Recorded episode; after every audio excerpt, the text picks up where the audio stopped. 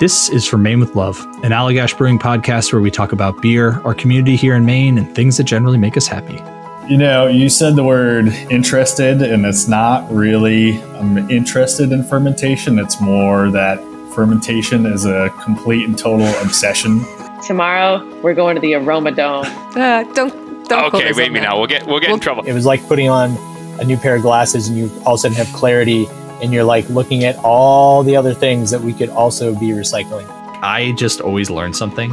It's just always really enjoyable. Right. Yeah. You definitely don't want to age barley wine in a car for a week just to speed up the oxidation process. You don't want to do that. Don't do that. No. Good question, Brett. You just started me off with a with an unexpected question. I mean, I remember one time we were in there. He had a fire going in the fireplace, which I think is like a this is like a 16th century fireplace, and he had like an eight foot stick of wood sticking out of it, and he was just like pushing the wood into the fire as it burned. Yeah, beer is wonderfully complex and simple all at the same time. It's really cool. i that's something that I'm super excited about.